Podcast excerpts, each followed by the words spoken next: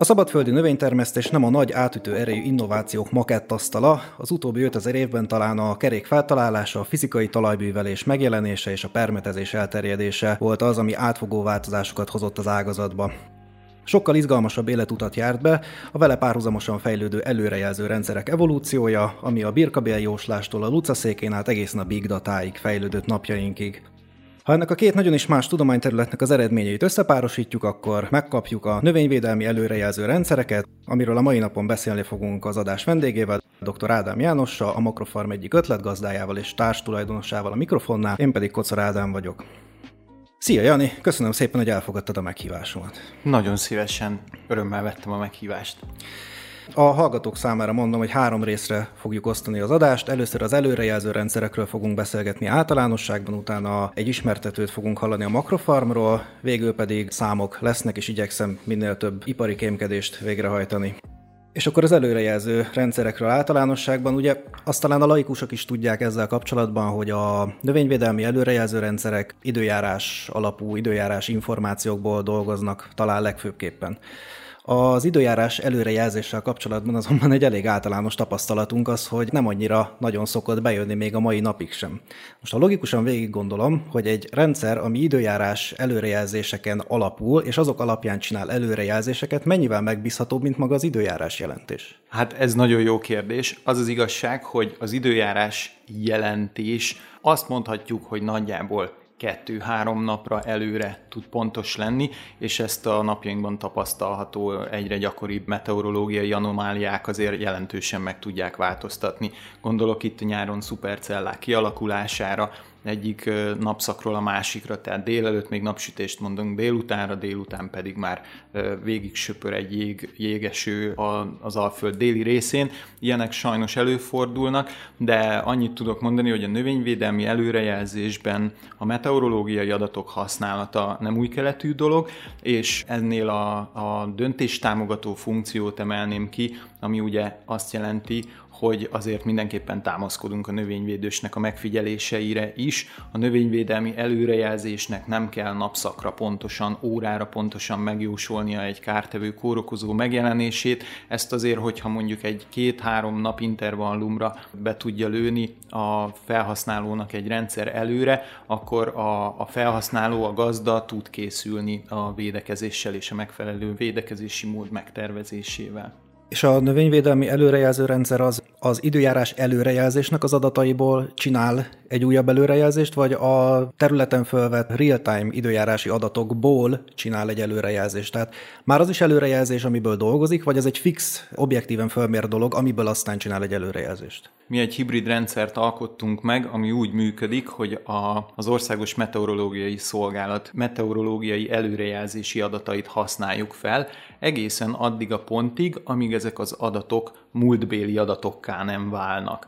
Tehát mi azzal számolunk, nagyjából egy hetes előrejelzést tudunk adni kártevőkre, kórokozókra, és azokkal a meteorológiai adatokkal számolunk, amit előrejelzés címén ad az Országos Meteorológiai Szolgálat, de abban a pillanatban, hogy ezek az események elmúltak, tehát mondjuk ma azt mondjuk, hogy holnap 25 Celsius fok lesz az átlaghőmérséklet, ami egy kicsit magas átlaghőmérsékletnek, de mondjuk azt mondjuk, hogy 25 fok lesz, de csak 22 lett az átlag, akkor mi mai napon 25-tel számolunk, a holnapi napon viszont a képletekben, a modellekben, amik számolják ezeket a megjelenési valószínűségeket, 22-re módosul ez a szám.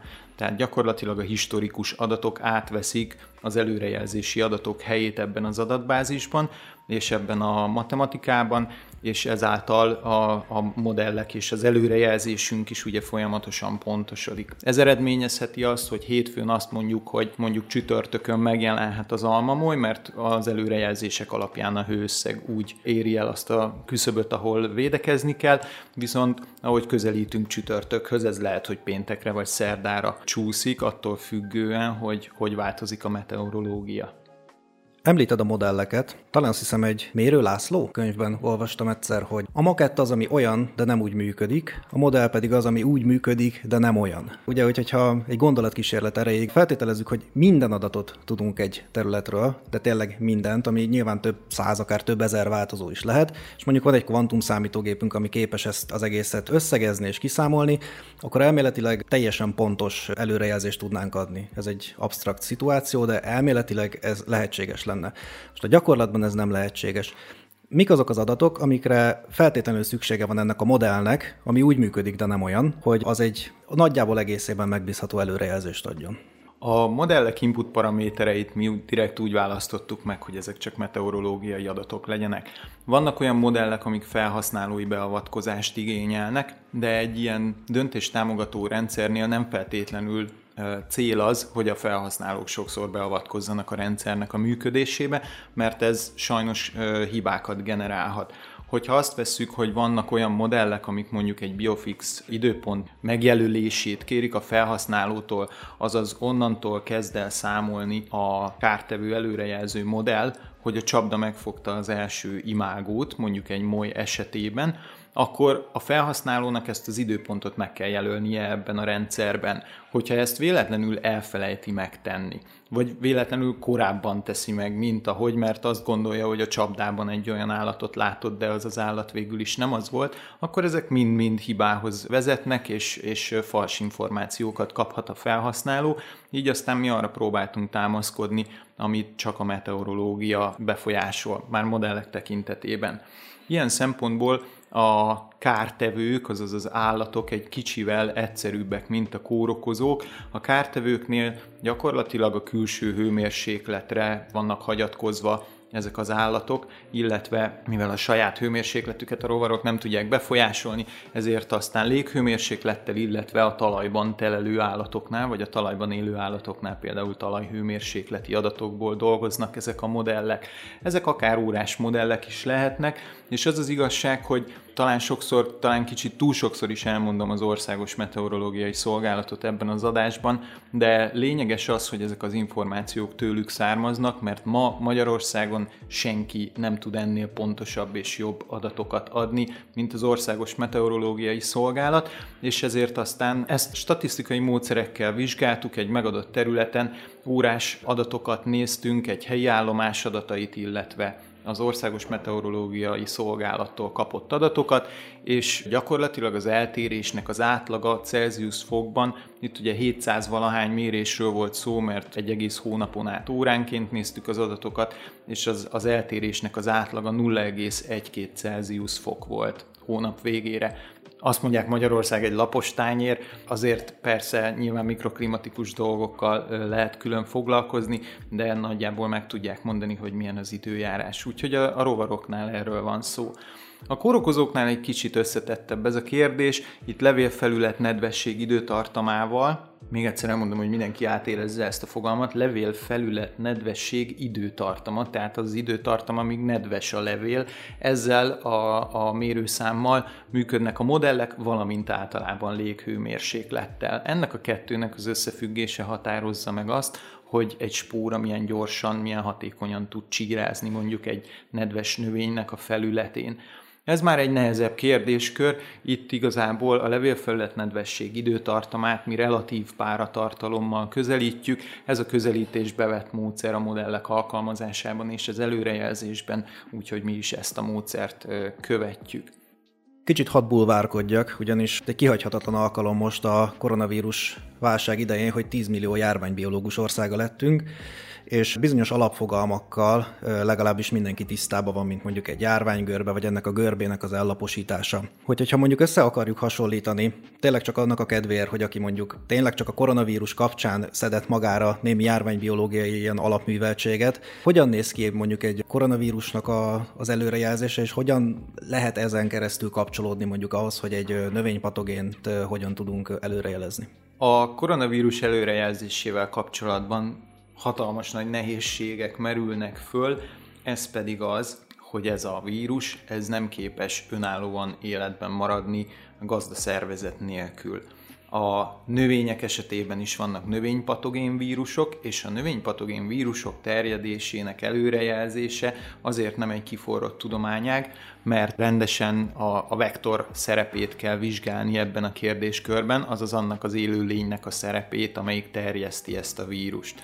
Viszont ha össze szeretnénk hasonlítani a koronavírus járvány görbéjét mondjuk egy gomba vagy egy baktériumos betegségnek a terjedésével, akkor ezt már azért könnyebben megtehetjük. Az az igazság, hogy itt arról van szó a kórokozók esetében, hogy valamiféle kiindulási alap kell arra, hogy el tudjon a kórokozó kezdeni terjedni, ehhez kell neki megfelelő időjárás és megfelelő gazdanövény. És hogyha ez a három együtt áll, a gazdanövény, a kórokozó és a megfelelő környezeti tényezők, akkor a járványnak a kialakulása egészen esélyes. Most ez olyan, mintha azt vennénk, hogy a populáció, egy növénypopuláció egy ültetvényben ugyanabból a az egyetlen egy emberből áll, és ha az az egy ember fogékony a koronavírusra, mert ugye ezek egy ültetvényben gyakorlatilag genetikailag azonos növények állnak egymás mellett, hogyha az az egy ember fogékony a koronavírusra, akkor nagy valószínűséggel egy rohamosan terjedő járványról fogunk tudni beszélni, és ugyanez van a növények esetében is, hogyha a termesztett gabonafajtám fogékony a fuzáriumra, vagy fogékony a rozsdára, akkor ha a meteorológiai tényezők együtt állnak, akkor nagy valószínűséggel egy nagy járvány megjelenésére készülhetünk.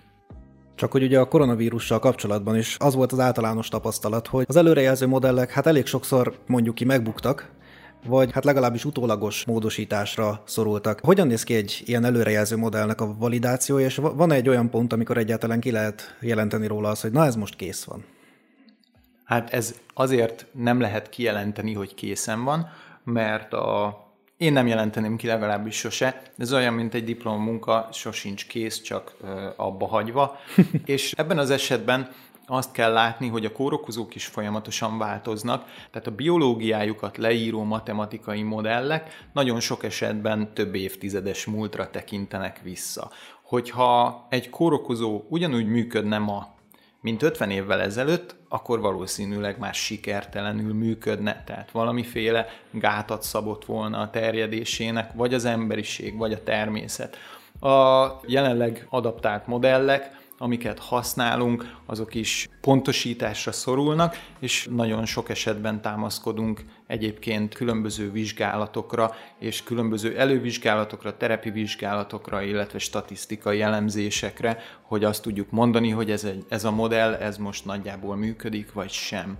Mindig vannak befolyásoló tényezők egy modell működésében, ilyen például a szomszédos tábla. Nagyon érdekes, amikor vizsgálunk egy modellt, nagyjából megismerjük a kórokozó biológiáját, vagy kártevő biológiáját, megalkotjuk rá azt a matematikai összefüggést, ami meteorológiai adatokból táplálkozik, és aztán ezt a matematikai modellt kezdjük el futtatni évről évre, akár több tesztéven keresztül is, és amikor már azt hinnénk, hogy Na most akkor nagyjából meg tudjuk mondani, hogy a jövő héten megjelenik az almamoly, akkor a szomszédos táblából egyszer csak berepülnek, mert ott melegebb van, vagy többet süt a nap, és ezek a külső hatások, ezek boríthatják a vizsgálatok eredményeit. Tehát akkor egy nagyobb lefedettség lenne az, vagy akár egy teljes országos nagy felbontású, kis felbontású, hogy is van ez?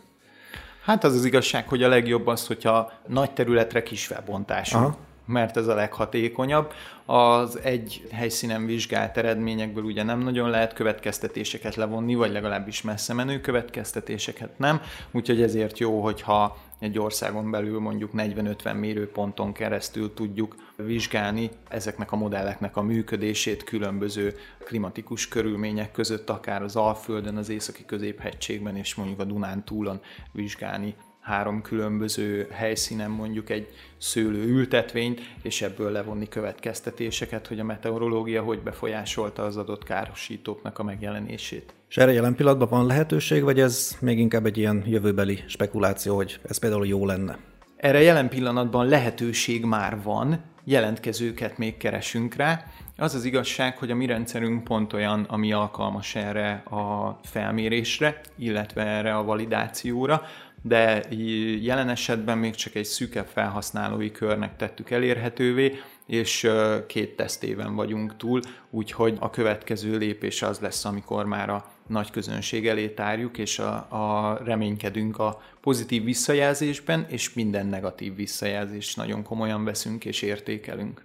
Tehát akkor tulajdonképpen mérőpontok tekintetében nagy lefedettség, illetve megfelelő mennyiségű ismétlés, tehát éves vizsgálat az, ami kell ahhoz, hogy ez egy ponton már azt lehessen mondani, hogy megbízhatóan működik. Igen, igen, igen. Ráadásul ez talán egy ilyen önjutalmazó rendszer is lehet, hogyha úgy vesszük, hogy az a felhasználó, aki több visszajelzést ad a rendszerre, annak pontosabb lesz a jövőbeni előrejelzése, mint az a felhasználó, aki esetleg csak nézegeti ezt a rendszert, de nem szól hozzá. Illetve egy érdekes játékelméleti dolog is talán bejön itt, hogy egyrészt érdemes is belépni, hiszen hirtelen a környezetből is kapod az információkat, illetve neked is megéri adni az információt, tehát ilyen win-win-win szituáció alakulhat ki. Igen, ez a célunk igazából ennek a rendszernek az elterjesztésével, illetve alkalmazásával, hogy a gazdálkodók egy kicsit ráérezzenek ennek a, az előrejelzésre alapozott védekezésnek az ízére, illetve a növényvédelmi szakemberek, akik esetleg tanultak ilyet egyetemen,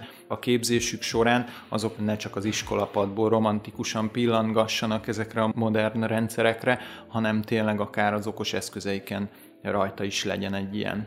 Mesélsz egy kicsit a makrofarmról? Igen, köszönöm. A Makrofarm talán kettő évvel ezelőtt pattant ki a, a fejünkből, mint ötlet. Előzményként annyit mondanék el a, a makrofarmot megelőző dolgokról, hogy két cégtársam biztosítóknak szolgáltat meteorológiai adatokat egy másik KFT-n keresztül, ez a Makro Meteo alkalmazás egyébként, és ők az Országos Meteorológiai Szolgálattal vannak együttműködési kapcsolatban, és ez, ez az együttműködési kapcsolat arról szól, hogy amikor valakinek mezőgazdasági vagy egyéb meteorológiai káreseménye keletkezik, azaz mondjuk jégeső, vagy fagy, vagy aszály, villámkár például, ami a lakossági ügyfeleket is érintheti, ilyesmi kárrendezési folyamatba csöppen egy felhasználó vagy egy biztosító, akkor ezen az alkalmazáson keresztül le tudnak kérdezni GPS lokációra, illetve időpontra meteorológiai káreseményt. Ennél pontosabbat senki nem fog tudni mondani, és amikor az Országos Meteorológiai Szolgálathoz elkezdtek jönni ezek a kérések, akár biztosítóktól, akár lakossági ügyfelektől, akkor azzal szembesültek az ügyfelek, hogy egyrészt ez az ügyintézés nagyon lassú volt, és nagyon drága, mert a meteorológiai szolgálatnak nem volt erre kapacitása, hogy kiszolgálja ezeket a kéréseket.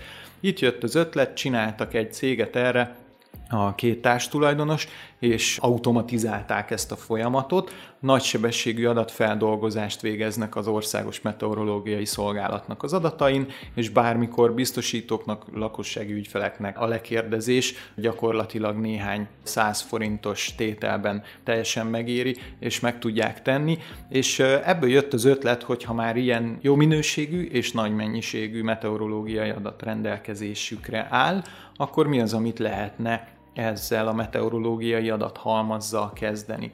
Ekkor jött hozzám a megkeresés, hogy ők arra gondoltak, hogy hát nyilván a meteorológiai adatokat kihasználná jobban a légiforgalom irányításon kívül, mint, a, mint az agrárium, és az agrárszektor, és ekkor kaptam a megkeresést, hogy, hogy agyaljunk azon, kezdjünk el gondolkodni azon, hogy mit lehet ezekből az adatokból előállítani, és a historikus adatokkal foglalkoztak eddig, de akkor beemelték a palettába az előrejelzési adatokat is, és mivel nekem a szakterületem a növényvédelem, ezért kézenfekvő volt, hogy akkor kezdjünk el növényvédelmi előrejelzéssel foglalkozni. Nem álmodtunk kicsit, mert a jelen piaci helyzetben, vagy hát a két évvel, három évvel ezelőtti piaci helyzetben azt láttuk, hogy ezek a növényvédelmi előrejelző rendszerek vagy korlátozott számú növényre állnak rendelkezésre, vagy korlátozott számú károsítóra. Van, vannak olyan rendszerek, amik a mai napig egyetlen egy károsítónak a megjelenését jósolják meg.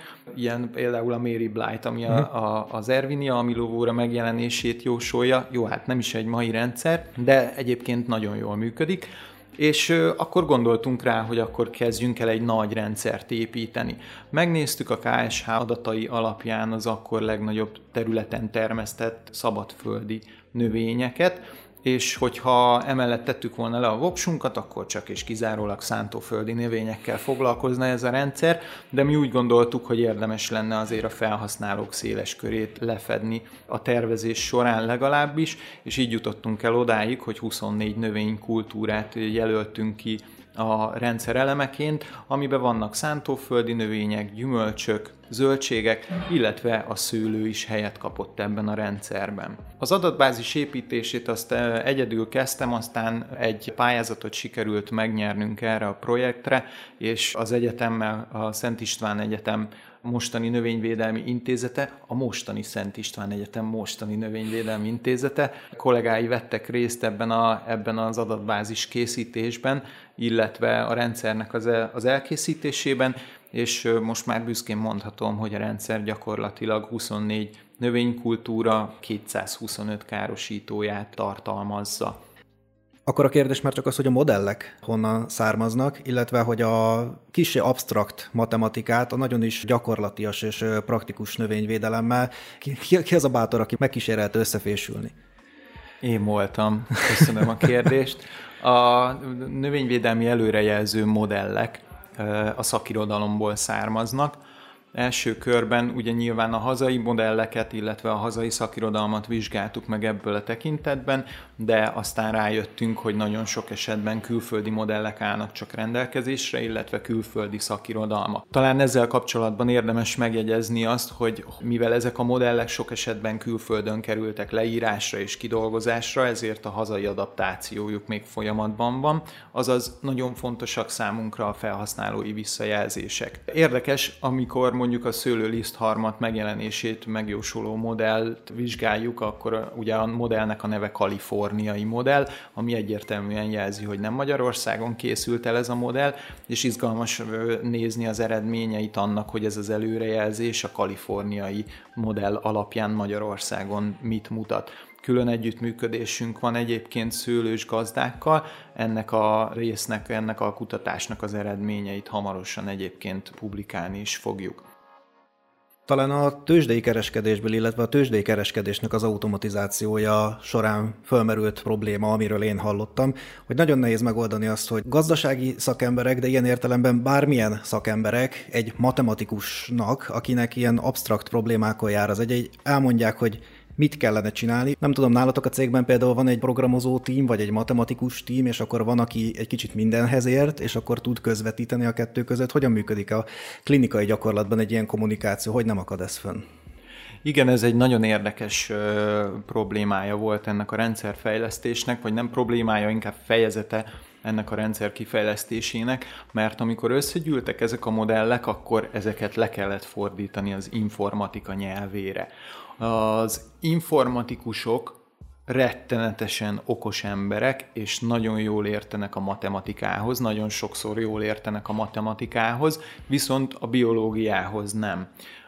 A biológiához én értek egy kicsit, amennyire mondhatom magamról, és ezt a két tudást próbáltuk a tudományos folyóirat cikkek alapján összehozni. Ez rengeteg személyes találkozót és magyarázatot és megbeszélést igényelt ez a folyamat, és a legvégső soron ugye arra jutottunk, hogy ezeket a tudományos cikkeket teljesen leegyszerűsítve, csak a lényeget kiszűrve kapták meg az informatikus fejlesztők, akik egyébként nem részei a cégnek, hanem egy igénybe vett szolgáltatókként vettek részt ennek a fejlesztésébe, de annyit el kell mondanom, hogy minden erejükkel azon voltak, hogy az utolsó utáni mondatot és szót és értéket is felfogják a modellekből, és az alapján fejleszék le ezeket a modelleket, hiszen ők se tudták volna anélkül megcsinálni, hogy nem értik igazából ezeket az összefüggéseket. Érkezett tőlük visszajelzés, hogy mit szóltak ehhez? Az az igazság, hogy nyitottak voltak erre a kérdésre és erre a rendszerre, sőt, ők csinálták meg a mobil applikációkat is Androidra és iOS-re, és nem egy, nem két olyan srác van, akiknek azóta is fut a telefonján, és van a kertjükben egy körtefa, és figyelgetik, hogy vajon a körtefát mikor kell megvédeni különböző károsítók ellen. Az adásnak az elején már elhangzott a Big Data, mint nagy buzzword. Ilyen szavakat, hogy AI, mesterséges intelligencia, big data, machine learning, ezek be- bevethetők ebben az esetben? Beszélhetünk itt ilyesmikről? Maximálisan a rendszer teljesen fel van készítve ezekre a felhasználási módokra. Ugye a big datához hatalmas mennyiségű adat szükséges, ami az Országos Meteorológiai Szolgálat részéről megvan, a mi részünkről pedig alakul. Ugye ahogy a rendszer években mérhetően fut majd egy évet, két évet, most már a harmadik év kezdődik majd tavasszal, ahogy gyűlnek az adatok ebbe a rendszerbe, egyre inkább alkalmas lesz arra, hogy erre ilyen big data módszereket lehessen alkalmazni, illetve a mesterséges intelligencia kérdésköre is akkor, illetve a machine learning kérdése is akkor válik relevánsá, amikor azt tudjuk mondani, hogy mondjuk ugyanarra a kártevőre vagy, vagy kórokozóra egy, egy ezres, kétezres, ötezres nagyságrendű felhasználói visszajelzést tudunk értékelni. Ilyenkor már azt tudjuk mondani, hogy ilyen mennyiségű felhasználói visszajelzésből tudunk egy öntanuló rendszert építeni, ami akár saját magát képes korrigálni a felhasználói visszajelzések alapján. Más projektekkel esetleg van valamilyen kapcsolatotok? A Makrofarmnak a weboldalán láttam az Agrodat. Ők szerepelnek ott, de egyébként Magyarországon még van az AgroSense, illetve a Smart Vineyard. Egyrészt vagytok-e egymással bármilyen kapcsolatban, az agrodattal például úgy látom, hogy igen, a másik pedig az, hogy miben más a ti rendszeretek, mivel tud más, mint mondjuk a Smart Vineyard talán az a leghasonlóbb ezek közül. Igen, ez egy nagyon jó kérdés, és talán a legelején kellett volna elmondanom az alapkoncepciót, ami az volt, hogy ne legyen ez a rendszer egy meteorológiai állomáshoz kötött rendszer. Magyarországon a konkurenciához képest a mi rendszerünk azért más, mert nincsen eszközigénye azon túl, hogy egy okos telefonnal vagy egy számítógéppel rendelkezzen a felhasználó. Nem kell több millió forintos beruházás keretében meteorológiai állomást vásárolni. Ilyen például ugye a, a Smart VR-nak egy nagyon jó eszköze van, ami terepre kihelyezhető, egyébként mikroklímát mér. Őszintén mondom, szerintem valószínűleg pontosabb adatokkal dolgozik, mint amivel mi dolgozunk. Nyilván, mert ott van bent a szőlőültetvényben ez, a, ez az eszköz, viszont ennek meg is van az ára. És a mi rendszerünknek az előnye az, hogy gyakorlatilag egy regisztráció után a felhasználó kiválaszthatja a saját területét, akár GPS vagy EOV koordinátával, kijelölheti a növényeket rajta, és onnantól kezdve teljesen testre szabottan a, a helyi meteorológiára tatott modellek és az ő növényére szóló figyelmeztetéseket kapja a felhasználó. Tehát talán a legnagyobb különbség a versenytársakhoz képest, hogy a miénk nem egy eszközhöz kötött uh-huh. rendszer.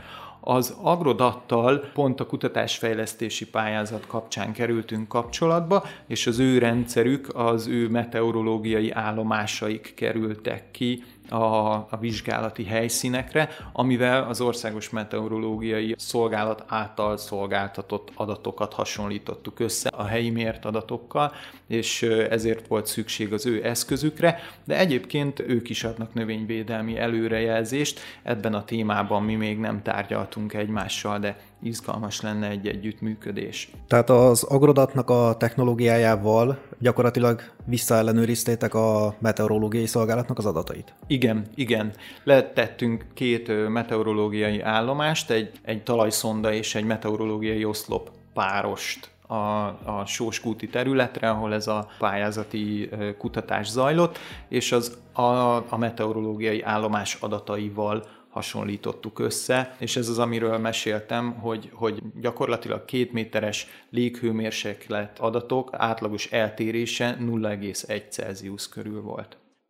Az ütötte meg a fülemet, hogy mondod, hogy itt nincsen eszközigényetek, mint mondjuk egy Smart Vineyard rendszerben, viszont amikor itt általánosságban beszéltünk az előrejelző rendszerekről, akkor mondtad, hogy a levélfelület nedvesség az, ami igazán kellene. Hát effektíve nincs, vagy valamiből tudtok számolni kondenzációt esetleg, vagy relatív páratartalommal közelítjük. Gyakorlatilag a, a, a levegőnek a páratartalma az úgy működik, hogy egy növénynek a felülete mindig hűvösebb, mint a körülvevő levegőjé. Ez attól van, hogy ugye a növények párologtatnak, hűtik magukat.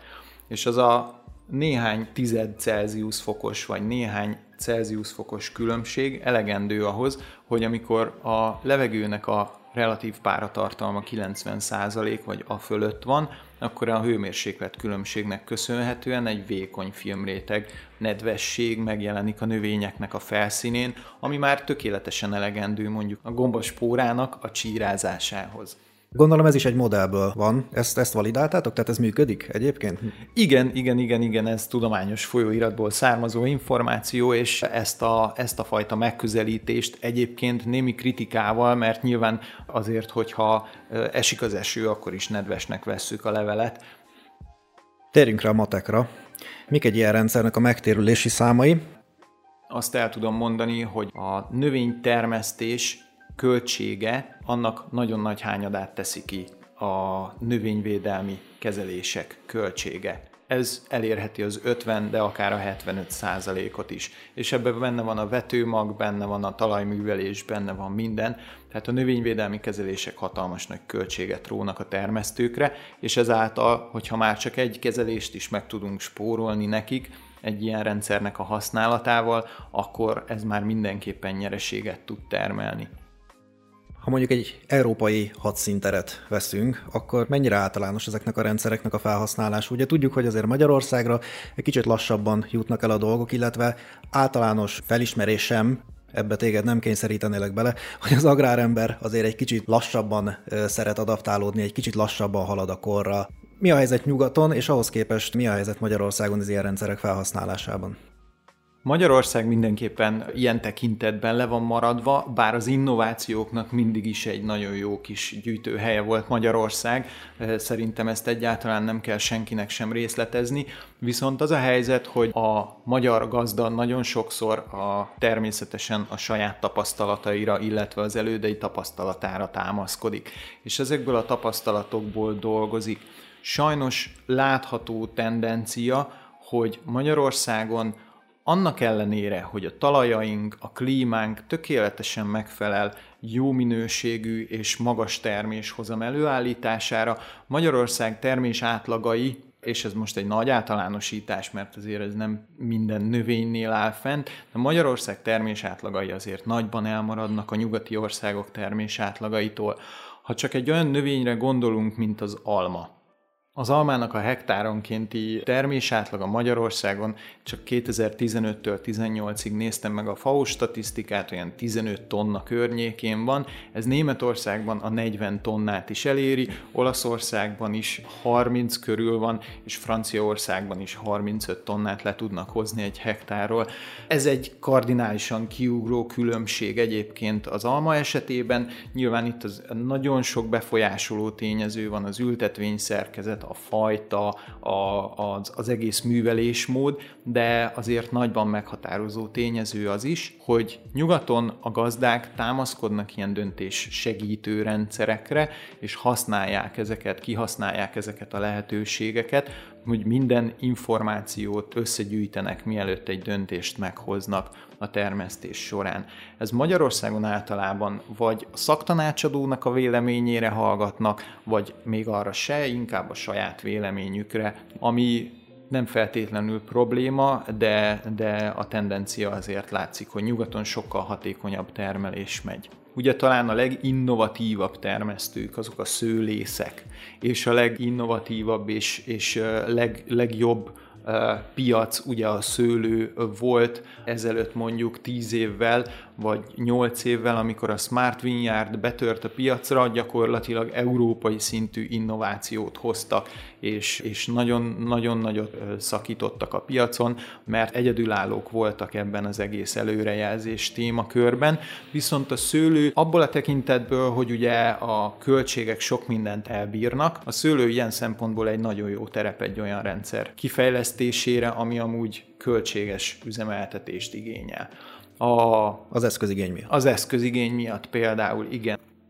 Felmerül a kérdés, hogy hogyha egyébként ezek a rendszerek működnek, és nyugaton már teljesítettek, Magyarországon viszont kijelenthetjük talán azt, hogy nem jellemző annyira a felhasználásuk. Tulajdonképpen üres piac, egy tulajdonképpen kevés szereplővel rendelkező üres piac, egy tulajdonképpen bizonyított technológia, de mégsem használják a termesztők. Ez a versenypiacnak a logikájával, mint hogyha nem mutatna egy irányba. Mi az, ami itt nem stimmel? Hát ezt nagyon jó lenne tudni, ugye most vagyunk piacra vezetés előtt, és jó lenne ezeket a, az akadályokat előre látni. Nagyjából arra tudunk következtetni így korábbi ilyen esetek megvizsgálásakor, hogy a gazdák nagyjából annyit hajlamosak megtenni, ami kötelező számukra. Ez egy kicsit talán kelet-európai megközelítése ennek a kérdéskörnek, de kicsit talán az is látszik, hogy, hogy nehéz ez a szakma sok munkával jár, sok időt igényel, és néha már nincsen a termesztőknek sem idejük arra, hogy újdonságokkal foglalkozzanak. Ez olyan, mint amikor a fogorvosomtól kérdezem, hogy tudna-e nekem fogat növeszteni, és azt mondja, hogy hát ez hülyeség, bele se vágjunk, közben, hogyha fölmegyek az internetre, 43 olyan cikket olvasok, amiben azt írják, hogy ma már lehet fogat növeszteni. Csak az én fogorvosom már nem fog fogat növeszteni nekem, mert ő már úgy döntött, hogy ezt inkább kihagyja. Sok esetben ez, ez, ez tapasztalható, és amíg a fogorvosok nincsenek rákényszerítve arra, hogy implantátum helyett fogat növesszenek, addig, addig a magyar gazdák sem fognak döntéstámogató rendszereket használni, hogyha ez az ő terheiket növeli, hogyha az idejüket ez, ez, ez elveszi. Hogyan kell egy ilyen rendszert jól használni? Mi az a gazdálkodói input, amit mellé kell rakni ehhez? Persze nyilván beszéltük, hogy a visszajelzések, de mi az a kézikönyv, amit mondjuk egy gazdálkodónak érdemes elolvasni, hogy oké, okay, ezt a rendszert, ha jól akarom használni, így kell használni. Igazából hál' Istennek ezt egy nagyon egyszerű rendszernek készítettük el. Piros, narancssárga, citromsárga és zöld jelzésekkel láttuk el a kártevők és kórokozók megjelenését, megjósoló modelleket, és ugyanez vonatkozik egyébként a kiegészítő funkciókra is, ami a permetezés időpontját, illetve a, a talajmunkáknak a, a, az elvégezhetőségét jelzi előre, ami két, két ilyen kiegészítő funkció még ebben a rendszerben. A sok kézikönyvet nem kell erről elolvasni, az az igazság, hogy a rendszerben helyet kapott egy lexikon fül, és ez a lexikon, ez tartalmazza a 24 növénynek a leírását, illetve a 225 károsítónak szintén a leírását, és ott a védekezésnél van egy ilyen lehetőség a károsítóknál, hogy olvashatnak a károsítók elleni védekezési lehetőségekről is. Ezek mind-mind segítenek a gazdáknak a, a helyes döntésnek a meghozatalában, valamint az aktuálisan engedélyezett növényvédőszer hatóanyagok is bekerültek ebbe a rendszerbe. Egyenlőre különösebb információt nem szeretnénk ezekről a növény növényvédőszer hatóanyagokról megjeleníteni, mert úgy gondoljuk, hogy ennél sokkal hitelesebb helyekről illik tájékozódni. Mi történik abban az esetben, ha valakinek már mondjuk van egy meteorológiai állomása, és egy ilyen inputot tud bevinni a rendszerbe, akkor ő mondjuk tudja úgy használni a rendszert, hogy közben betáplálja a saját adatait, és ezáltal mondjuk pontosabb helyi adatokat kap?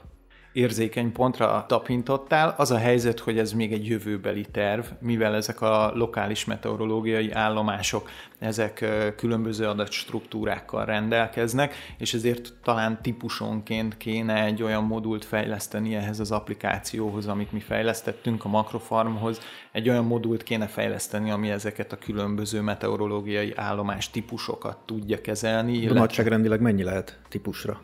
Típusra? Hát szerintem most körülbelül egy olyan 20-30 típus az, ami uh-huh. elterjedten jelen van, de ezekből az adatstruktúra lehet, hogy kevesebb egyébként. Számadat következik. Mennyibe kerül egy ilyen rendszer? Nagyon jó a kérdés, két tesztéven vagyunk túl, és igazából jelenleg még ingyenes a rendszernek a használata. A jövő év tavaszától tervezzük egy minimális felhasználói díjat kérni a felhasználóktól. Ezt nagyjából úgy szabtuk meg saját magunknak gondolatban, hogy amikor az ember mondjuk egy saját vállalkozásba kezd, és számlázással kapcsolatos dolgokat szeretne nyomon követni, akkor vásárol egy számlázó szoftvert, aminek az éves költsége nagyjából 20 ezer forint, ami körülbelül ugyanebben a matekban gondolkodtunk, nem a felhasználóktól szeretnénk igazából nagy pénzt leszakítani ennek a rendszernek az üzemeltetéséhez, illetve a fejlesztéséhez, hanem reklámozni vágyókat várunk erre a felületre. Ez nyilván egy ilyen 22-es csapdája itt a piacra vezetés előtt, mert a reklámozni vágyóknak az első kérdése az, hogy mennyi felhasználó van, a felhasználók pedig még jelenleg nem, nem állnak nagy számban rendelkezésre ebben a rendszerben, de mindenképpen az üzleti modellünk nem a felhasználóknak a kizsebelése, hanem a, a reklámozni vágyóknak, akár növényvédőszergyártók, vetőmag előállítók, ilyesmi cégekre gondoltunk, tőlük szednénk be azt a pénzt, ami a rendszer üzemeltetésébe kerül. Tehát egy ilyen havi 1000 forintos íra gondoltunk így első körben bevezető áron, aztán majd meglátjuk, hogy hogy csapódik le. Záró kérdésként, milyen marketing terveitek vannak, hogyan szeretnétek ezt a rendszert kicsit láthatóbbá tenni? Én ugye nyilván anyagkutatás során beírtam a Google-ba, és hát talán két-három oldal volt, amit találtam, a Facebookon egyáltalán nem találtam oldalt. Egyáltalán ilyen csatornákban gondolkodtak-e, vagy ez egyszerűen még nem indult el ez a folyamat? A helyzet az, hogy egy terméknek a piacra vezetése az nagyjából ugyanennyibe kerül, mint a terméknek a kifejlesztése. Ez egy durva szám egy durva becslés, de most, hogyha ebben a saját rendszerben gondolkodunk, akkor ez még valahol 80 és 100 millió forint között kéne a zsebünkben legyen egy összeg, amivel mi a piacra tudunk lépni. Ez nyilván nincsen a zsebünkben, úgyhogy mindenféle csatornákon keresztül próbálkozunk egyébként a piacra jutással. Most tavasszal egy talán lehetőségünk nyílik egy, egy nagyobb marketing kampány kezdetére, és direkt nem hoztuk még létre ezeket a social media profilokat, mint az Instagram és a Facebook, mert ezt professzionális módon szeretnénk elkezdeni. Ezzel, ezzel, ezzel úgy érzem, hogy jobb, hogyha profi csapat foglalkozik, és úgy tűnik, hogy most tavasz előtt egy ilyen téli téli rócsóra lesz lehetőségünk, illetve, illetve tavasszal bele tudunk kezdeni egy, egy nagyobb felhasználói kör toborzásába. Egyébként annyit elmondanék még a rendszerről, hogy meglehetősen felkeltette az érdeklődését egy nagy növényvédőszergyártó cégnek, akikkel most már nem egyszer és nem kétszer ültünk le beszélgetni, természetesen elméleti síkon számok nélkül, de az az igazság, hogy a tendencia az az, hogy ezek a nagy növényvédőszergyártók is jönnek ki hasonló termékekkel, aki nem, az lemarad, és a mi rendszerünk egyenlőre ezektől a gyártóktól is függetlenek, tehát ezért is csak hatóanyagot tartalmazó listát közlünk, és márkanevek nem szerepelnek rajta, illetve nem zárunk ki senkit a, az oldalon lévő reklámozásból sem, tehát nincsen kizárólagosság eh, egyenlőre ezen az oldalon. Egy ilyen adásnak a végén úgy illik, hogy megkérlek, hogy mondd el, hogy hol lehet titeket keresni, de akkor tulajdonképpen most lehet titeket keresni, vagy? Igen, igen, elérhető az oldal a www.makrofarmeco.hu-n. A makrofarm.net oldal is működik, a makrofarm.net viszont a, a pályázati kutatásfejlesztési pályázati anyagnak az eredménytermékét tartalmazza, ami egy kutatási célra előállított platform lett végül, és ebben, ebben a platformban a regisztrációt azt ahhoz fogjuk kötni, hogy az egyetemi vagy valamiféle kutatáshoz csatlakozó partner legyen az, aki ide regisztrál. A, a főoldal, ami egyébként azóta már bővült is egy új modullal a makrofarm.net-hez képest, az a www.makrofarmeco.hu, és ezen már öntözés támogatási modell, illetve modul is fut január 1-től, tehát az öntözött növénykultúrákra napi öntözési mennyiséget számol egy külön modul, amit a, az OMS, OMS fejlesztett ki. Ádám Jánossal a Makrofarm ötletgazdájával és egyik társtulajdonosával beszélgettem a növényvédelmi előrejelző rendszerekről. Jani, köszönöm szépen, hogy itt voltál. Köszönöm szépen a lehetőséget.